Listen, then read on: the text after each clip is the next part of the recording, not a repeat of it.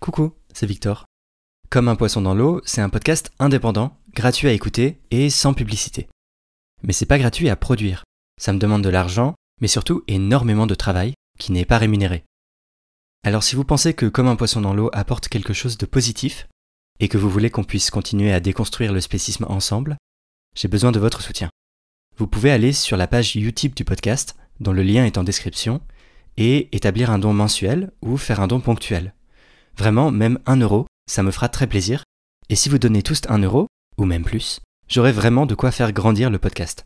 Un immense merci aux tipeuses et tipeurs pour votre soutien. Et sinon, une autre super façon de soutenir le podcast, c'est de le partager sur les réseaux, d'en parler autour de vous et de laisser des étoiles sur Apple Podcast et Spotify. Allez, sans plus attendre, c'est parti pour l'épisode.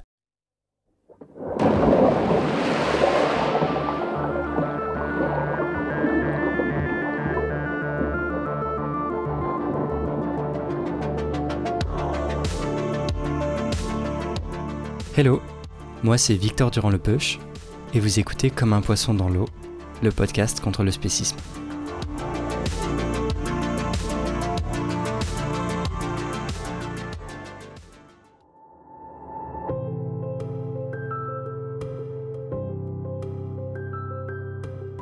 Alors on a vu dans la première partie de l'entretien avec Axel Pleyust Pror que le spécisme peut être envisagé comme une oppression qui construit et oppose deux catégories, l'humanité et l'animalité.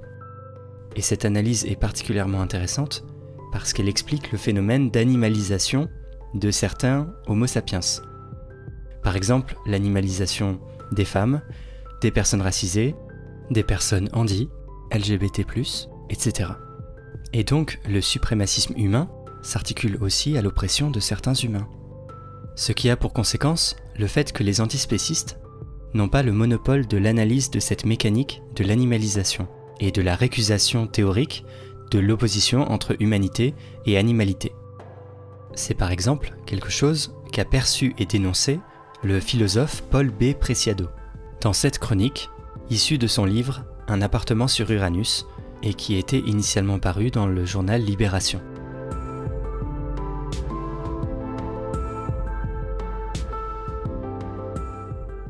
Guenon de la République. C'est une constante de l'histoire politique.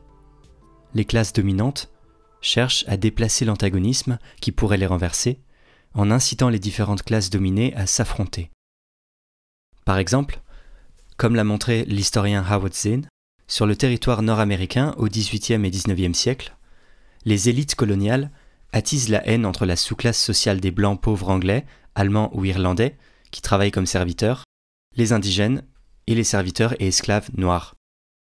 Pour ce faire, les colons inventent un système de représentation véhiculé par le discours scientifique et la culture populaire du vaudeville et des danses blackface, selon lequel les Indiens d'Amérique et les Noirs sont biologiquement inférieurs et par conséquent inaptes à accéder aux techniques de gouvernement. Enivrés par l'épistémologie raciste, les ouvriers et serviteurs blancs transforment leurs énergies de contestation en haine raciale et aident les grands propriétaires blancs à assurer leur hégémonie, non seulement sur les futurs travailleurs non blancs, mais aussi sur eux-mêmes, les travailleurs blancs pauvres. À la même époque, les féministes blanches, qui pourtant avaient commencé leur lutte contre la domination sexuelle inspirée en partie par la société américaine anti-esclavagiste, finiront par exclure les femmes noires de leur convention. La militante noire Sojourner Truth se lèvera contre elle en demandant Parce que je suis noir, ne suis-je pas une femme? Une révolte par alliance entre ouvriers et serviteurs blancs, amérindiens, noirs, une révolte féministe transversale contre le régime colonial était encore possible au XVIIIe siècle et n'aurait pas simplement changé l'histoire des États-Unis d'Amérique, mais aussi celle du monde à venir. Mais pour cela, il aurait été indispensable de penser la politique en dehors des oppositions identitaires créées par l'épistémologie coloniale et l'hétérocapitalisme. Nous sommes aujourd'hui face à un déplacement comparable des énergies contestataires et à des cristallisations identitaires issues des épistémologies coloniales. En tant que féministes, ou militantes pour les droits des homosexuels et transsexuels, nous sommes constamment invités à nous opposer à un islam soi-disant homophobe, aux femmes voilées, mais aussi aux cultures non occidentales, supposément porteuses d'une forme ancestrale de machisme. Les forces du capitalisme financier et celles du nationalisme identitaire, authentiques héritières de la politique hétérocoloniale, cherchent une nouvelle fois à nous diviser et à nous opposer. La violence des discours néo-nationalistes peut nous paralyser, mais la forme de ces représentations devrait, plutôt que nous atomiser, nous indiquer le sens vers lequel élargir nos alliances libertaires. Ce sont les manifestants contre le mariage homosexuel qui insultent Christiane Taubira en l'appelant guenon et en lui montrant des bananes. Dans les rassemblements contre le mariage homosexuel, ces mêmes manifestants brandissaient des pancartes sur lesquelles on pouvait lire Et pourquoi pas se marier avec les singes? Dans toutes ces injures, la figure du singe opère comme un signifiant abject, qui sert par comparaison à exclure émigrés, non-blancs et homosexuels de l'espèce humaine, et par ricochet du projet politique national.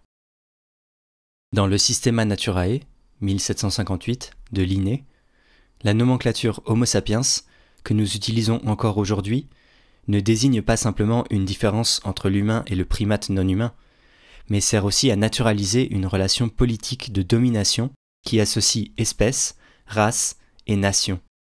La guenon qui réapparaît aujourd'hui dans les injures contre Taubira est le levier épistémologique de la raison coloniale, frontière entre l'humain et l'animal, entre le masculin et le féminin. La guenon délimite la fin de l'éthique et justifie la politique comme guerre et appropriation.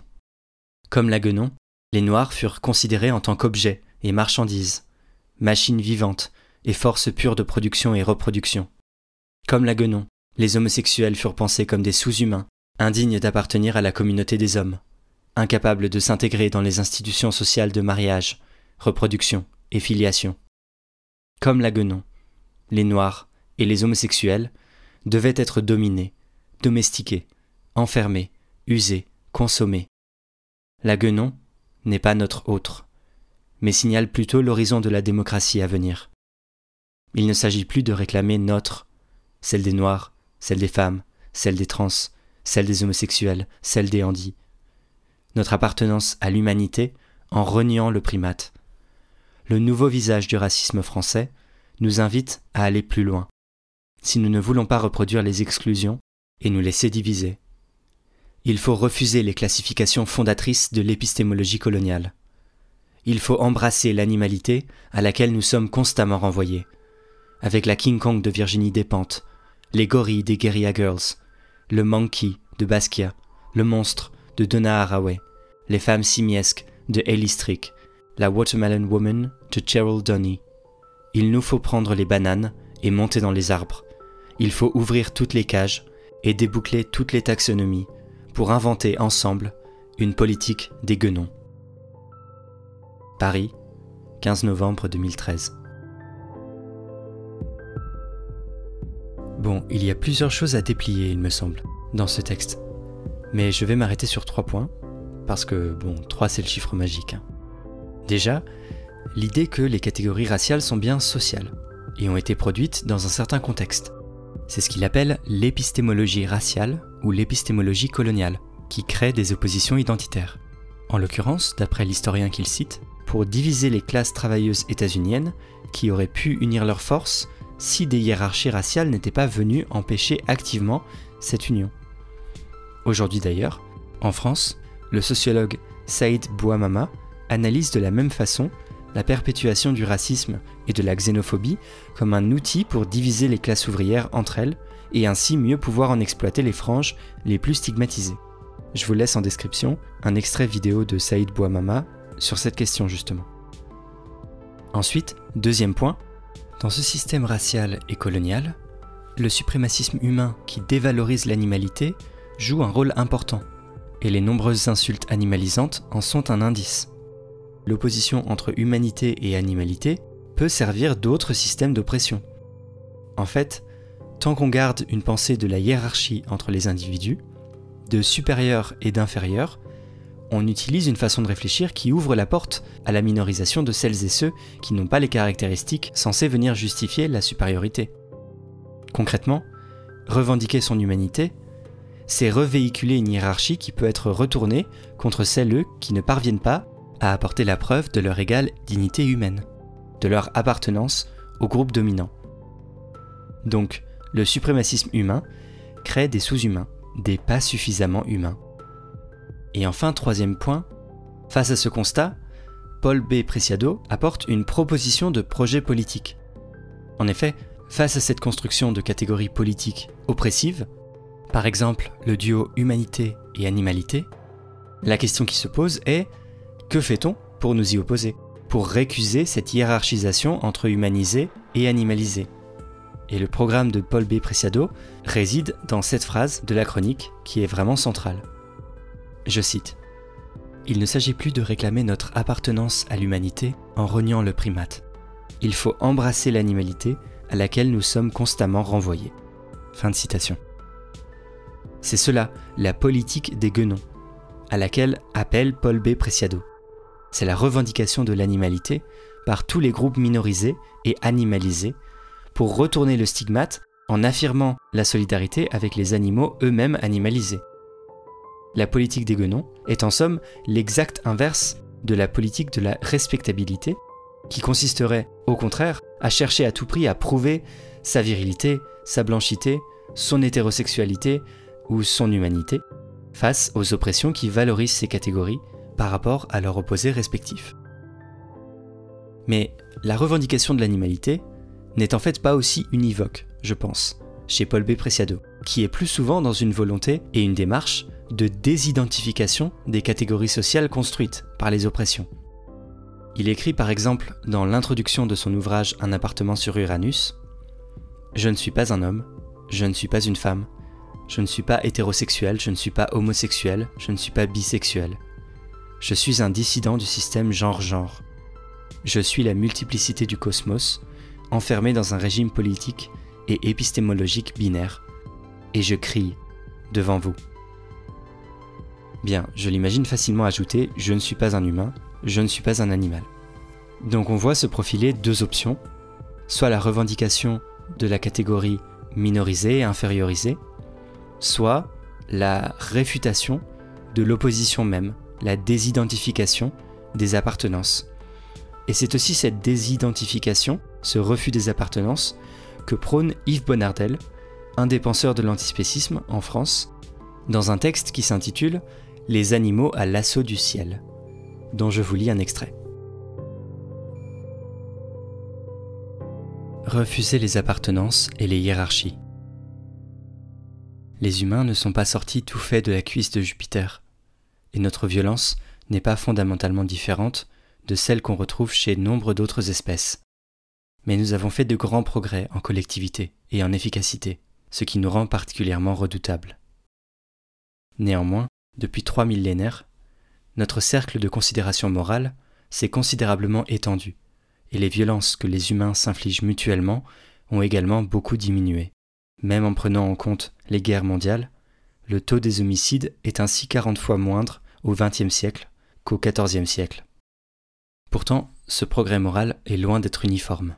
Dernièrement, par exemple, le racisme moderne, apparu au XVIIIe siècle, a justifié la traite des Noirs puis la colonisation et le travail forcé. Il accompagne aujourd'hui le néocolonialisme france-africain, tout en générant dans la métropole une sorte de néo-indigénat des immigrés et de leurs descendants, considérés comme des citoyens de seconde zone. C'est sans doute que ce progrès moral tient beaucoup à l'extension des appartenances politiques. On est progressivement passé d'appartenances limitées, le clan, la cité, à des appartenances comme la race et la nation, puis l'humanité. Il s'agit en fait de domination élargie. Aujourd'hui comme hier, il faut être reconnu membre d'un même corps pour être reconnu. C'est en tant que partie d'une même totalité membres d'une même communauté ou dépositaires d'une même essence que nous sommes considérés. Une éthique fondée sur une appartenance accorde de l'importance non pas aux individus en tant qu'eux-mêmes, pour eux-mêmes, mais fait dépendre la prise en compte de leurs intérêts, de leur position par rapport à la communauté d'appartenance, ou de leur position en son sein. Positionnés hors du groupe, leurs intérêts ne seront pas ou peu pris en compte. Les membres du groupe dominant voient par contre leurs intérêts primés, et se voit reconnaître des droits fondamentaux, donc bien souvent le droit fondamental de posséder ceux qui n'appartiennent pas au groupe. Ainsi, l'éthique patriarcale traditionnelle octroie tout pouvoir aux hommes, à l'encontre de tous les non-hommes. Le corollaire est qu'elle ne s'intéresse aux hommes qu'en tant qu'ils restent bien inclus dans la masculinité. Les appartenances sont indissociables des hiérarchies. Elles octroient des valeurs et des statuts différenciés. Les catégories sociales fondamentales d'appartenance distinguent, dans les deux sens du terme. Elles différencient et elles accolent une valeur comparative, valorisent et dévalorisent dans un même mouvement. Elles sont toujours hiérarchisantes. Hommes et femmes sont présentés comme des catégories complémentaires, volontiers proclamées équivalentes ou égales, mais le sexisme reste pourtant omniprésent. La hiérarchie porte sur les essences, sur les êtres, elle est dite ontologique. La virilité vaut plus que la féminité. Ses représentants ou dépositaires valent donc plus que les femmes. Bien plus, elle se définit à l'encontre de la féminité, et la valeur des hommes tient directement à la non-valeur des femmes. Plus la misogynie est profonde, plus ils s'offrent par contraste une haute opinion d'eux-mêmes. Ils doivent donc sans cesse veiller au prestige que leur confère leur virilité en s'en montrant dignes. Notamment, ils doivent veiller à toujours bien se différencier des femmes pour tenir leur rang. Si aujourd'hui les femmes ont acquis la liberté de porter des pantalons, il reste déshonorant pour un homme de porter une jupe. Malheur alors aux hommes qui ne savent pas se montrer à la hauteur de leur appartenance au clan des hommes. Les autres hommes se retourneront contre eux et ils le sentiront passer. Eux aussi se retrouveront alors victimes de ce sale petit jeu des genres. L'égalité, entre guillemets animale, invite à cesser de jouer dans la cour des hiérarchies. Elle ne prône pas de prendre en compte les intérêts de tous les êtres sentients, parce que un rat vaut un humain, vaut une poule, vaut un cochon, vaut une crevette. Il s'agit radicalement de cesser de raisonner en termes de valeur des êtres, pour simplement considérer l'importance des intérêts de chacun. Ce renversement de perspective opère une rupture avec l'essentialisme hérité de l'Antiquité, puis du christianisme, en refusant de considérer une quelconque échelle d'essence qui octroierait une dignité. Une valeur n'existe pas en soi, un être simplement supérieur n'existe pas. Non seulement une valeur n'existe que comparativement, mais une évaluation n'a de sens qu'en fonction de critères déterminés. Qui est supérieur, du chimpanzé ou de l'humain? Un chimpanzé est-il supérieur, dans l'absolu, à un humain parce qu'il a une meilleure mémoire visuelle ou qu'il parvient, lui, à sortir une cacahuète d'un tube? Comment peut-on passer de comparaisons portant sur des capacités définies à des considérations de valeurs indéfinies, si ce n'est en imaginant des essences hiérarchisées dont ces capacités seraient les marqueurs ou les révélateurs. Une représentation du monde fondée sur ces essences échelonnées n'a plus aucun fondement aujourd'hui, et il est plus que temps d'en tirer les conclusions. La question de savoir si un rat vaut un humain n'a désormais plus de sens. Ce n'est pas simplement qu'on s'en fiche, c'est qu'elle est absurde. Elle ne signifie plus rien de pensable.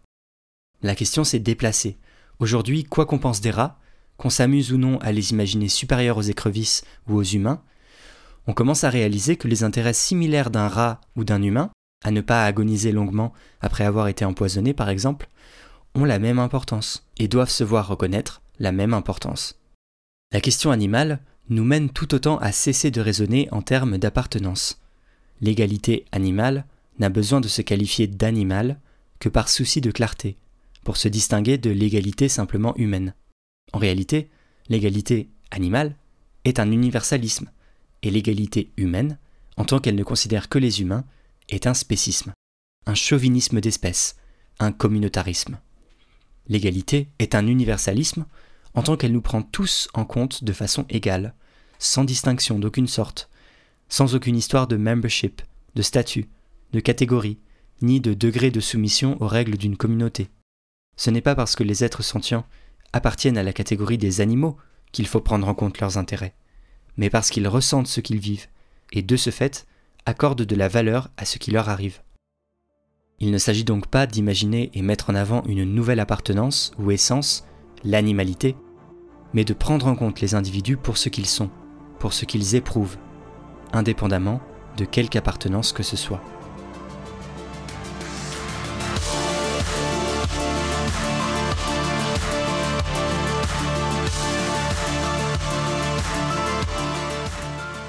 Et vous alors, vous en pensez quoi? Est-ce qu'il vaut mieux revendiquer et revaloriser l'animalité? Ou carrément se désidentifier de toute appartenance pour éviter les hiérarchies et se concentrer sur les individus? Pour moi, la question reste ouverte, mais je suis très curieux d'avoir votre avis. Et n'oubliez pas, la meilleure façon de soutenir le podcast, c'est vraiment de le partager, d'en parler autour de vous, de le recommander sur les réseaux, etc.